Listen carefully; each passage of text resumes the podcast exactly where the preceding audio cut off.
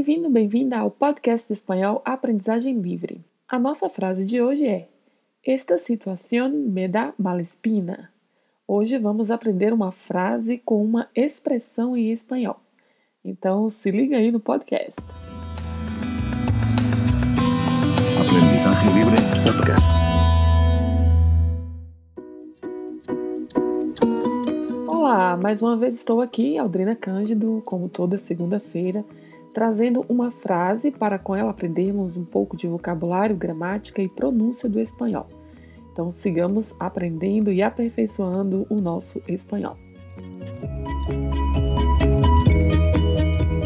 Bem, a frase de hoje, esta situação me dá mala espina.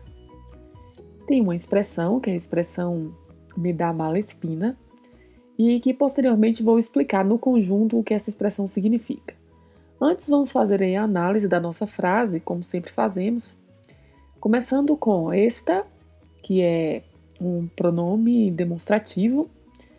Situação. Situação tem uma particularidade de pronúncia, né? Significa situação em português.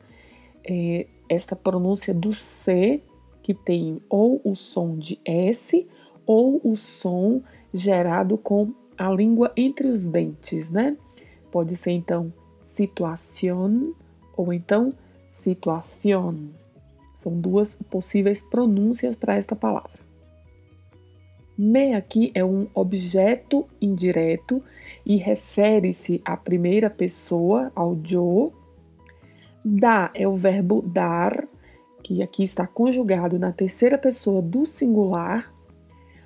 Mala, que significa mal, e espina, que significa espinhos. E antes de seguir com o comentário, gostaria de falar sobre esta construção do medá. Medá vem aqui construído com a, o mesmo formato de construção que utilizamos para o verbo gustar, que falamos sempre me gusta, te gusta. O verbo dar também é utilizado dessa forma, com um objeto indireto me, te, nos, a depender da pessoa. Neste caso aqui, a frase é com a primeira pessoa do singular, yo, então vamos utilizar o objeto indireto me.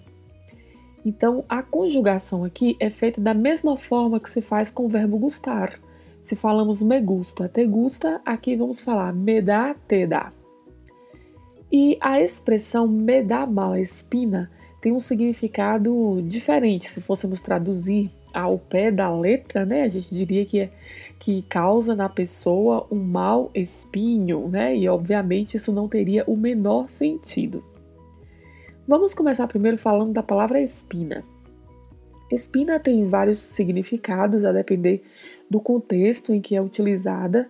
Então, nós vamos ter é, espina, como na frase que utilizamos no podcast anterior, onde falamos de rosas, ou seja, uma parte que tem no talo da rosa, né? E que pode furar o dedo. Em espanhol dizemos pinchar. Também pode ser utilizada a palavra espina para o esqueleto dos peixes, né? Também podemos dizer que possui espinas. Podemos ainda utilizar para falar sobre o próprio corpo corpo, né? A coluna vertebral, que também é conhecida como espinha vertebral. Em espanhol também se utiliza a palavra espina, espina vertebral. Então são algumas possibilidades de uso da palavra espina. Na nossa frase aqui a gente traz uma expressão, me dá mala espina.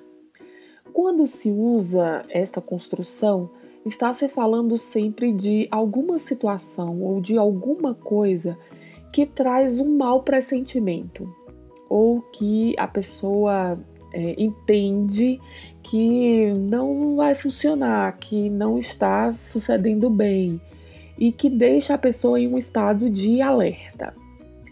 Também pode se utilizar esta expressão quando alguém não se dá muito bem com uma outra pessoa ou que tem suspeitas, desconfianças em relação a outra pessoa. Aí também é possível utilizar a expressão me dá mala espina.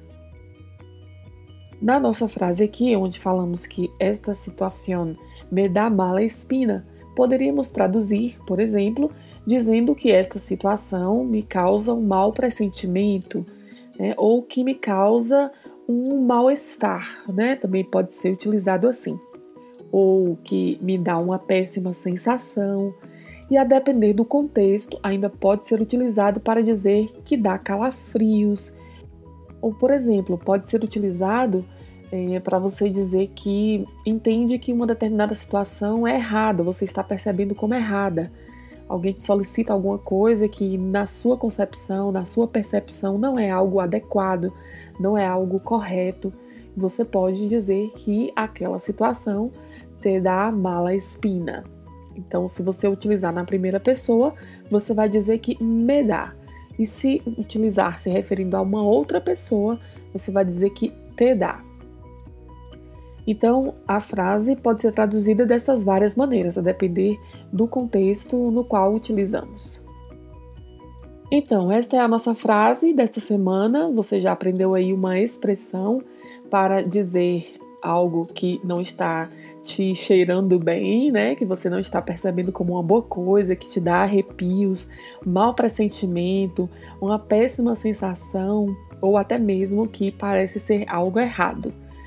E então fique com essa frase por esta semana para estudar, para aprender, para repetir e treinar bastante aí de pronúncia aqui. A particularidade maior é na palavra situação, né? Creio que seja a que precisa mais ser treinada aí. E aí você pode escolher se quer falar com o som de S ou se com o som de C. Né? Então pode se falar situação ou então situação. Qualquer uma das duas maneiras é correta para utilizar. Se tiver alguma dúvida, sugestão, se quiser se comunicar comigo, entre em contato por e-mail. O e-mail encontra-se aí na descrição geral do podcast. Ou então também pode entrar em contato pelo próprio Aprendizagem Livre. Me siga no Instagram, no Facebook e lá você consegue se contactar comigo. Além disso, tem um link aqui na descrição deste podcast no qual você pode enviar uma mensagem. Mande a mensagem, me diga o que você gostaria de aprender em espanhol, de repente podemos incluir em próximos podcasts. Então ficamos por aqui, até a próxima segunda-feira, hasta el próximo lunes. Que tenhas uma linda semana.